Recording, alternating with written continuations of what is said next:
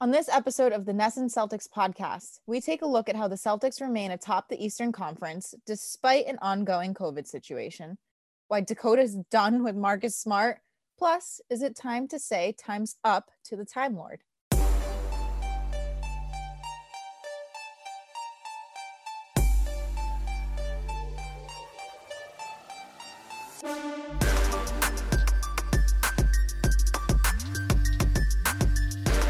Welcome back to the NESN Celtics podcast. I'm your host, Alex Francisco, here with my coworkers, Dakota Randall and Adam London. And definitely a lot to get into today. Uh, first, we're going to start off, and I'm going to ask you boys how you're doing.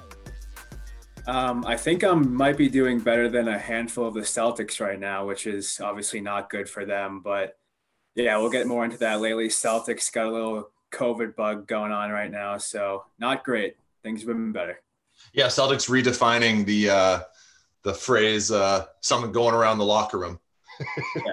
right, I oh. know they had that reputation for so long as the hospital Celtics, and I mean, going into a COVID a COVID season, I mean, you knew that they were going to hit get hit hard because it's the hospital Celtic way, but. Uh, plenty of time to get into that. Let's do a quick recap of the week. Um, only two games to talk about, but the Celtics go 2 and 0 on top of the Eastern Conference standings, some way, somehow. Uh, guys, what are our positives from the week? Uh, Adam, you first. Uh, like you said, only two games, so kind of slim pickings for positives. But uh, mine was just Jaylen Brown's rebounding uh, heading into these last two games. Kind of surprising. He was only uh, only averaging like four and a half rebounds per game. Uh, he pulled down 12 against the Heat, 13 against the Wizards you know, that Wizards performance was particularly necessary just because they were out Robert Williams, Grant Williams, and Tristan Thompson. So, you know, the fact that he paid more attention to the glass was huge for the Celtics. Um, yeah, uh, for me, positive. I think uh, Payton Pritchard just continues to be a serviceable, uh, more than serviceable point guard for the Celtics, and uh, that's been huge for them. And uh, you know, he didn't have the game like he had against the Raptors when he put up 23 points. Uh, but I thought he continued to play well and uh, show that he deserves plenty of minutes on this team going forward. Yeah, and I mean, we saw in that Wizards game a lot of guys getting minutes. One of my positives was the fact that Taco Fall went out there and wasn't a complete liability. I mean, that block on Westbrook was so fun. And then also, I think this kind of got lost in the shuffle of those enormous those enormous injury reports. But Kemba Walker is cleared to practice again with the team. So I know they can't wait to have him back, as we're seeing. Yeah, that is. Yeah, that did kind of slip through the cracks this week, but that is a big deal, no doubt about it. And the negatives, Dak. Uh, yeah, I'll start. My negative. Uh, I'm almost completely done on Marcus Smart. Uh, I get that the players on the on the Celtics will say he's the heart and soul of the team. I get it. I get why everyone loves Marcus Smart. Uh, I normally enjoy watching him play for many of those same reasons. He plays hard. He plays great defense. He makes all these sort of crazy intangible plays that don't show up on the stat sheet. But I'm starting to think that they can they, they can be just fine without him, and that in some ways he's a detriment. I mean, I think I think the way he played at the end of that Wizards game the other night was an absolute disgrace. I mean, he was flopping all over the place. Horrible shot selection when they needed to just settle down and get a, a bucket just really wild plays, just completely out of control. And then when he would commit him, he would yell at his teammates. And again, maybe his teammates see that kind of stuff and go, it's not a big deal. He's he's the heart and soul of the team. Like we love Marcus Smart, but I watch it and I'm like, I'm kind of over it. Uh, I, I, I just, it, it, I don't enjoy watching it. And uh, for me, the, the instances of that, of that kind of thing from Marcus Smart cropping up uh, have become more frequent as his role has increased last season in the playoffs in the bubble with Kemba Walker out, he took on more of a prominent role with the team, and he's had it this year at the start of the season. And I think the longer Marcus Smart is on the floor, you see a lot of the negatives with him. And to me, it's just gotten me to the point where I think he might be expendable. And uh, I just, it's, it's ugly. The, some of the stuff he did in the Heat game and especially the Wizards game uh, were really bad, and I was not a fan of it. So just to make sure we're clear here, all defensive NBA first teamer Marcus Smart, indispensable or dispensable rather. I'm close. I'm close. I'm close. If you could get something for him, would you, you know, it, it, all depends on what you get. I'm not saying you just throw him on the street, uh, but you either have to curtail him, rein him in, and say, cut the crap because you're playing like an idiot sometimes, or see what you can get. I mean, he was floated around in trade talks this offseason. Um, you could get something for him. It, it all depends on what you get. I don't, I'm not saying trade him for, I don't even know. I'm not going to start throwing around names, but I'm not saying give them away, but explore it, you know?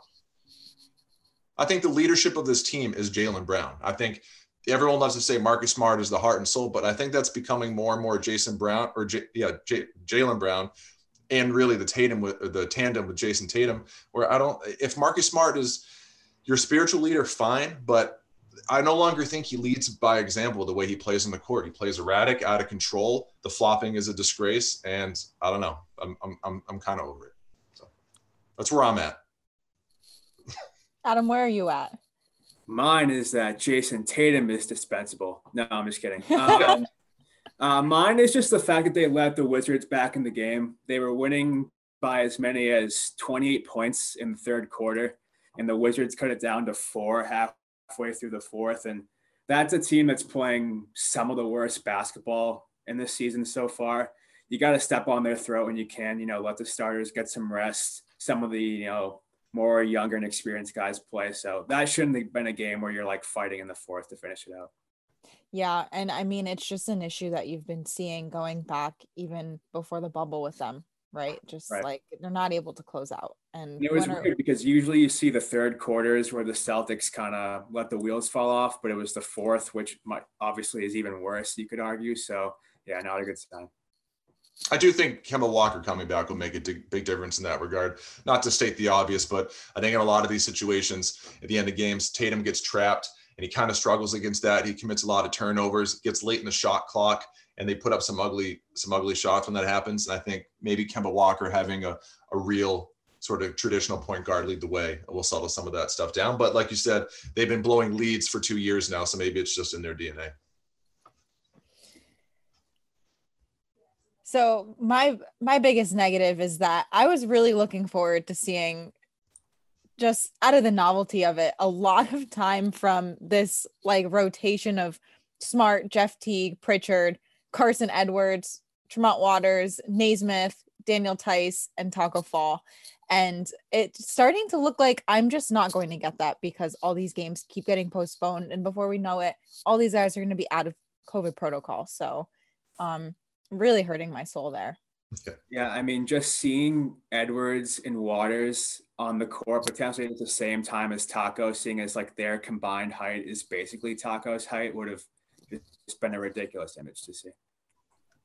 Also, we just so many of these guys, we still really don't know what we have there, and this extended playing time, no matter how horrible it would have ended up, I mean, it's got to be positive, right? Just to see what they are.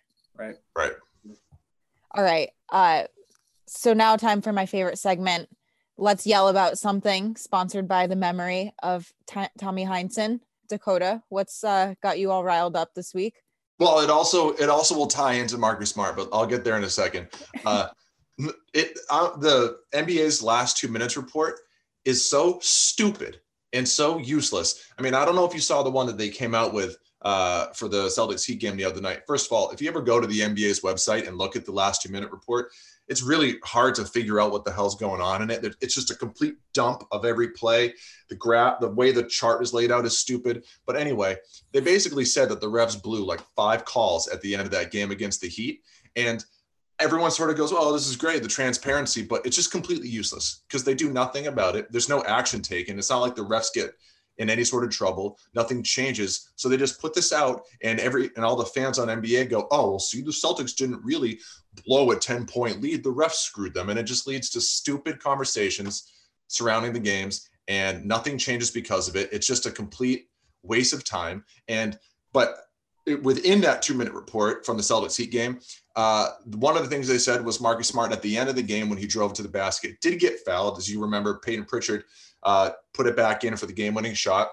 But on that play, more importantly, when Marcus Smart, who did see the ball go in, who did see that, that Payton Pritchard scored, his initial reaction was to get up and scream at the ref as loud as he could. I can't repeat it on here because he used in a, a four letter word, but rather than being happy for Payton Pritchard or celebrating that the Celtics took the lead with 0.2 seconds left or whatever it was, his first reaction was to get up and yell in the ref's face. And he's lucky he didn't get teed up. And if he had gotten teed up, we could have gone into overtime and they could have ultimately wound up losing that game. And it was just an instance where Marcus Smart was out of control, did the stupid thing in a crucial moment, and it almost cost his team. It probably should have because he should have gotten teed up, uh, but he's lucky that he that he wasn't. But overall point, last two minute report sucks and it needs to go away.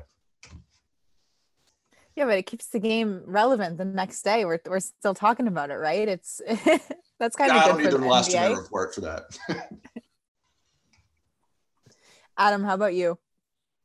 Um, I'm just kind of growing thin with my patience for Time Lord. I mean, you knew there was like a good chance that every team was going to deal with some level of a COVID issue going into this season. And obviously, the Celtics are one of the teams got hit hard first. And just obviously, Robert Williams is the first one to get it. Like, I was talking to Dak before we started recording. Like, I think if you ask just Celtics fans or anyone who pays attention to the Celtics, like, pick a player who you think is going to be the first on the team to get COVID. I think a lot of people would have guessed Robert Williams. And, you know, you can get into the logistics of how much the player is to blame. We don't want to, you know, assume too much what he's doing off the court. But like at this point, it's just like, I don't even know if this guy can be a consistent, even useful NBA player. I mean, he's had flashes. We've talked about that the past few episodes, but it's just, it's too much flash in a pan for me. I think it's at some point, you know, you might have to consider if it's even worth hanging on to him after this season. So now Marcus Smart, Robert Williams, and Jason Tatum are all expendable. I like it. Blow up the Celtics. Time for the best record in the NBA. Let's blow it up. All right. So my gripe is like really with fake crowd noise being pumped in. I haven't been at the garden to experience a game yet, but those people I've talked to have just said like how annoying it is to begin with.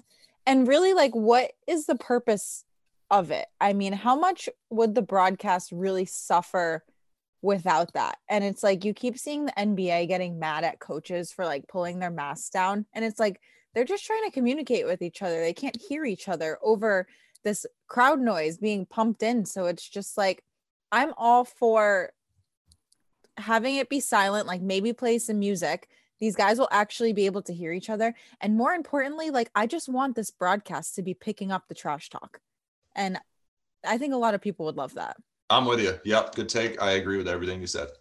And I was going to say to the trash talk point, I think if we were allowed to, that might reverse Dakota's stance on Marcus Smart because I imagine Smart's trash talk would be electric if we could. Oh, he'd be so easy to talk trash back to, though. I mean, yeah, he'd be able to say, "Well, I, you know, I picked your pocket, or I, I made this great defensive play on you," but like, be like, "Dude, you went like one for fourteen the other night. Shut up."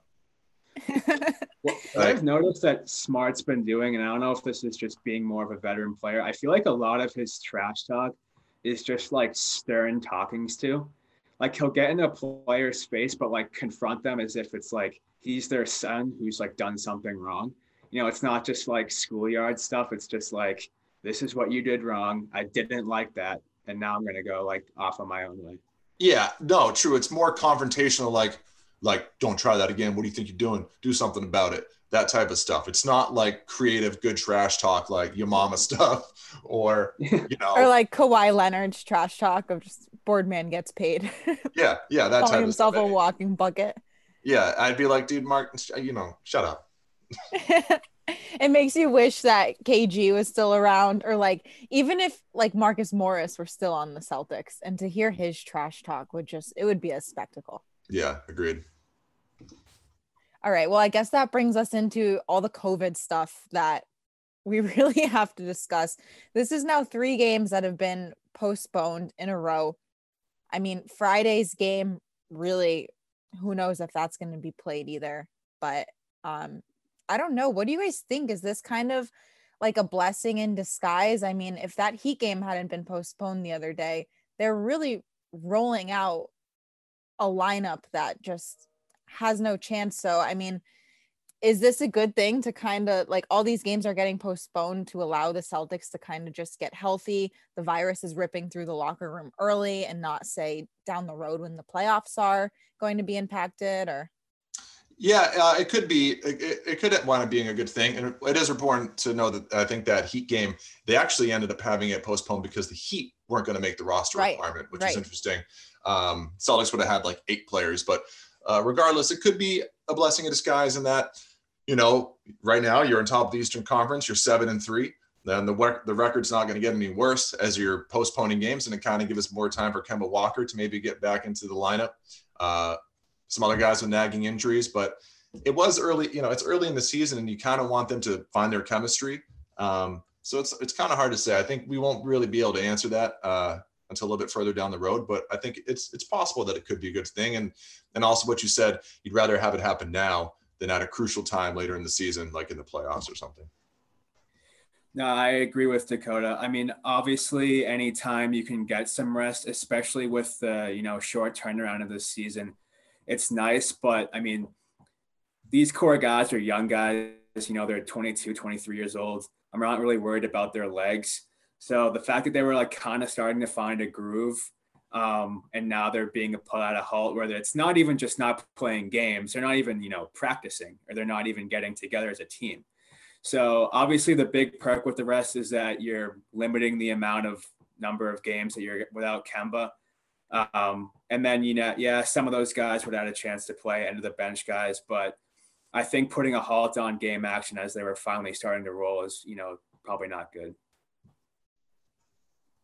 What do you guys think of the criticism kind of of the players that I, I don't know if you guys have seen any of this, but just that they aren't really taking it these protocols too seriously. I mean, I know you can probably criticize a gay a guy like James Harden for that for his breaking of the protocols but i mean it's not like we're seeing tatum and robert williams like running out on the town and these viral videos popping up of them out partying without masks i mean do you guys give any of that credence i don't really criticize the players for much of it i don't really criticize the nba uh, for their protocols or lack thereof. I think at some level, and we saw it in every single sports league that's popped up, whether it be college, professional, the season starts, players have COVID, and it kind of gets around. There's this big scare. Everybody gets really worried about it, and justifiably so. It's a serious topic, but it normally settles down. People sort of get get things under control, and we move on with it. I think there's just a lot of alarmism right now. And as far as criticism for the players, I think listen, if you're going to play sports and you're not going to play in a bubble,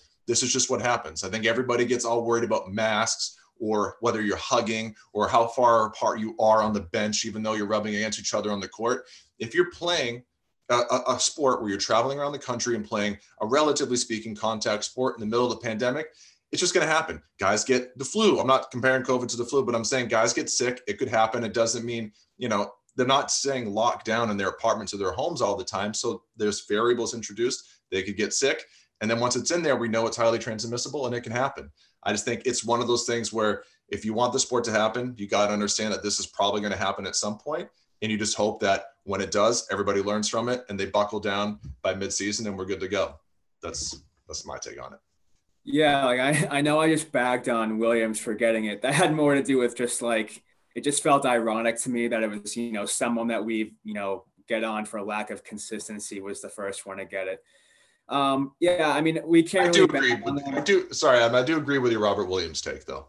Yeah, Some I, I, look at and you're like, and James like those situations, James Harden deserves criticism absolutely for what he did because he almost deliberately violated protocols uh, to, to stick it to the Rockets, which is just unfathomably stupid. But yeah, I, I just want to clear that I wasn't insinuating that, you know, Robert Williams was just, you know, going around town doing God knows what. I just thought it was, you know, kind of ironic he got it. But yeah, especially, you know, in Boston, obviously we're not doing very well, you know, as far as the cases go. And I think teams knew that going into the season that it was an extremely likely chance that, you know, one or multiple players would get this thing. And I think now, you know, it's just being smart moving forward. You know, hopefully, you know, Tatum and all these close contacts can get through their quarantines without, you know, a serious outbreak. But yeah, I, I agree with Dakota. Just, I mean, we've seen how, you know, potent this thing can be. And, you know, it's, there's really no rhyme or reason you know, sometimes for how you can catch it. It can be, you know, a pretty just off chance, you know, type thing. So I, I don't think the players, unless it's a James Harden situation, you know, too much uh, blame can be put on their plate. Yeah, I think everybody, when they hear that somebody got it, they're like, oh, well, geez, they must have been at a maskless party somewhere with a bunch of people who weren't taking this thing seriously. And maybe that was the case. It looks like maybe that was the case with Kyrie Irving. We don't know yet. But I just think you don't know. And this thing can happen and you can, you can get it any number of ways. I think what is by far the single most important thing is just the, the, players need to make sure that they're not going out in the community and putting themselves in situations where they can spread it to other people and that it can get to people who are more at risk because listen we know the athletes we know the numbers. They're not at risk as as at risk of getting seriously sick as other people. So cases on teams games getting postponed all this type of stuff to me is secondary to as long as they're not going out into the community and, and putting themselves in spots where they can further propagate the pandemic and get you know people that are very vulnerable sick then the rest kind of sorts itself out. But we i don't know maybe they are going out and doing those kind of things and that's why they're getting it. So it is it's kind of a weird situation. Yeah well i mean now we're at a place where like you mentioned it was it was the heat not being able to meet roster requirements. That's why the celtics game got postponed. But i mean we're seeing this with the magic the Mavericks. I mean, the Sixers have had issues. There's a lot of teams that haven't been able to meet roster requirements during this very what is it like the last week and a half of time? So i mean how do you guys feel about just like shutting down the season maybe like a two week pause two week hiatus and just seeing where we go from there?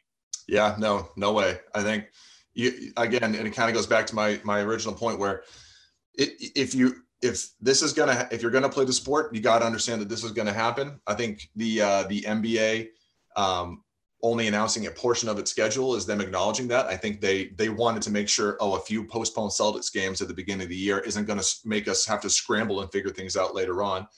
I think that was a smart move, and I think, you know, they should just, you know, they got to sort of find a way to maybe make taxi squads like the other sports have done, where if you need a couple players, you call over to Maine or whatever and bring them up, and you figure it out. Um, but I think every other league thus far has been able to figure out how to navigate this. Uh, the NBA is different in some respects, but they should be all right. Just got to button it up and obviously tighten the protocols and maybe figure out what to do with the rosters. But I think is, there's no reason to shut it down uh, for two weeks. I think that's a non-starter. Yeah, this could have easily filed under my yell about something. I think we've reached a point now, just in sports, that you can let something like some unfavorable news pass COVID related without going on Twitter and yelling cancel the season every time something happens that's not to minimize the pandemic or anything. It's just that we've had now two documented cases of leagues getting through seasons mid pandemic without, you know, you know, shutting things down for, you know, long amount of time. So I agree with Dak. It's just about buttoning it up.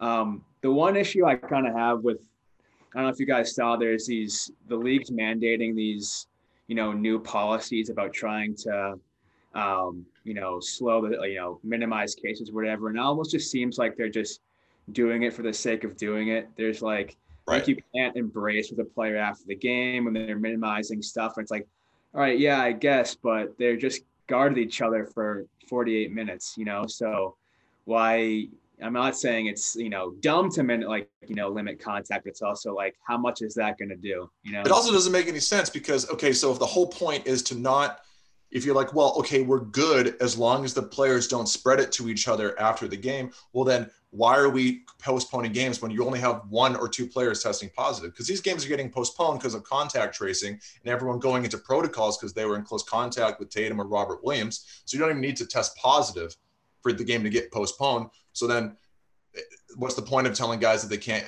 I just, I, I don't know. They got to sort of clearly identify what their top priority is. And they also got to figure out if all it's going to take is one player testing positive and then them looking at it and going, well, since one guy in a small locker room had it, the whole team could have it. So we got to postpone games. That's not tenable. So they got to figure out if they're going to do the NFL policy where they can identify right away that no, these players should be all right. We can have the game or not, because if it just every single time a guy gets it, unless it just sweeps through the locker room, everybody gets it, and then it's no longer an issue. But there are some aspects of this that aren't tenable. You can't just shut it down every time Javonte Green gets it and 10 guys go into isolation. It just isn't going to work.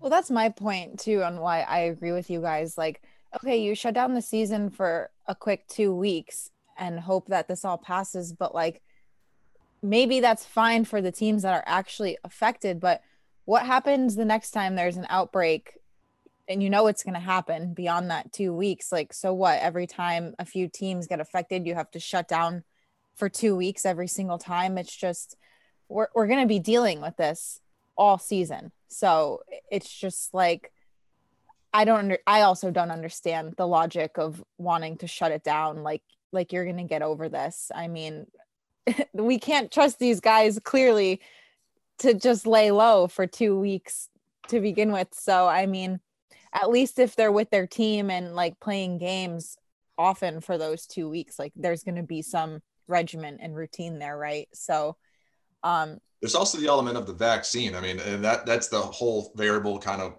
overall sports right now. And we just don't know yet when it's going to be available. There's been all this talk whether the league's going to require it, which I think is a, a dicey situation.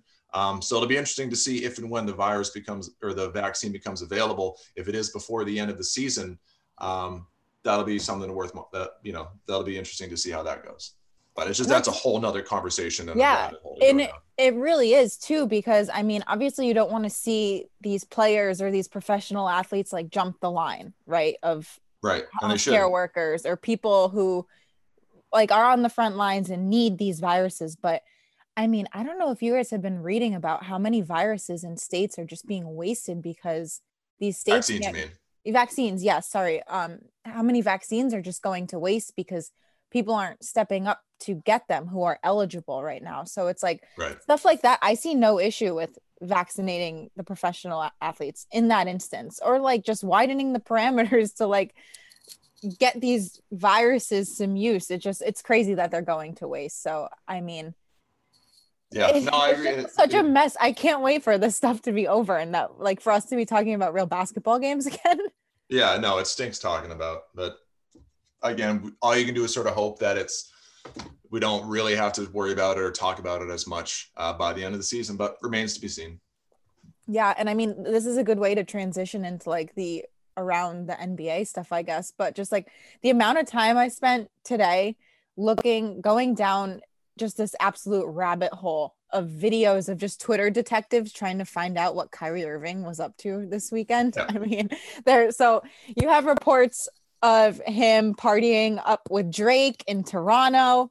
It's looking like he was really just at his his sister's 30th birthday party back home, but um that's some interesting stuff that's going on. It really looks like Kyrie was just at a legitimate family birthday party and based on the Snapchat chats, it, I mean, it looked fun. It didn't look like what James Harden has been up to in the last few weeks, but Right.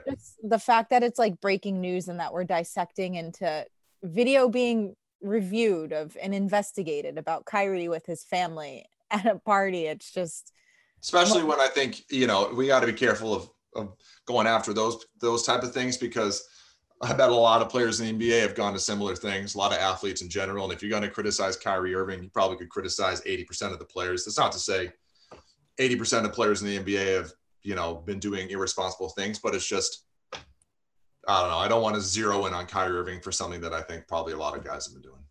So that's where I'm at. Um, as far as uh, my thing for going around the league uh, that I wanted to highlight, uh, Gordon Hayward, Terry Rozier off to great starts with the Hornets. Uh, Hornets have won four games in a row. I think they're six and five now, uh, currently in sixth place in Eastern Conference. And Hayward leads the team with 22 and a half points per game, also has five rebounds, four assists. Uh, clearly, that preseason finger injury wasn't a big deal. And Rozier also is doing well, averaging 19 and a half points, three rebounds, uh, almost three assists. And just the overall takeaway I have is, and it's early, right? It's only been what 11 games for them, um, and you, we can debate whether or not it was a quote loser move for Hayward to leave the Celtics for a perpetually mediocre team or, worse than that team in the Hornets. But him and Rozier are playing well together. It looks like the Hornets got some good young talent going on. And uh, I think it just, I, have watched a couple of these games and he seems to be playing more free. Uh, it's, you know, it looks like he's been waiting to sort of reclaim that, that top dog role in an offense. Uh, and he looks better or as good, if not better than he had at any point with the Celtics. And I just think it's looking like he kind of made a good move for himself. it ultimately hurt the Celtics as we talked about. But uh, it, I'm curious to see if that continues the way it has been because Hayward's been great, Rozier's been really good, and the Hornets have been better than expected. Yeah, mine for around the league is this is just a stat that my brain is still struggling to comprehend. Bradley Beal has scored 40 plus points 12 times dating back to last season. The Wizards have won one of those games, which just seems borderline impossible to do. And like three of those games were above 50, including he dropped 60 last week against the Sixers. And I love Bradley Beal. Like, I just want him to go somewhere where he can actually win. Like, I respect him for like wanting to ride it out and try to make DC a winner, but it's just not going to happen. We've talked about, I don't really think Russ is a winning player either. So I don't, I mean, obviously the Wizards aren't going to just like let him free and, you know, get him for, you know, below market, but it's just sad to see him waste away. I did think it was also really funny that after the Celtics game, he said we can't guard a parked car, which is ironic because he's like by far the worst defender on that team. Not that it's like a great defensive team, but he's pretty easily the worst. So, yeah, Brad Beal, just want to see him thrive somewhere other than DC. Um, real quick, another another stat about playing off what you were saying, Adam, before we get out of here to bring it back to the Celtics. Uh, if I were to ask you, where do you think Semi Ojeleye or Shemi Ojeleye ranks in the NBA in offensive rating? Uh, where would you guess? near the top, I'm guessing. Top 10. It is top 10. It's ninth. Semi Ojeleye is ninth in the NBA with 119.3 uh, offensive rating now. And he is right sandwiched between Khris Middleton and Marc Gasol, Kyrie Irving on that list, Giannis, Jamal Murray, Jokic.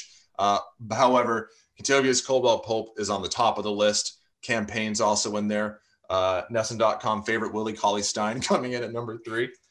Uh, so I'm not sure it's the greatest indicator of anything, but nevertheless, Semi Ojeleye, ninth in the NBA in offensive rating. So I think we should end it on that one. you really love to see that. Uh, hopefully, as the sample size grows, that will not change, but I'm not too sure about that. Yeah, me either. I'm dubious.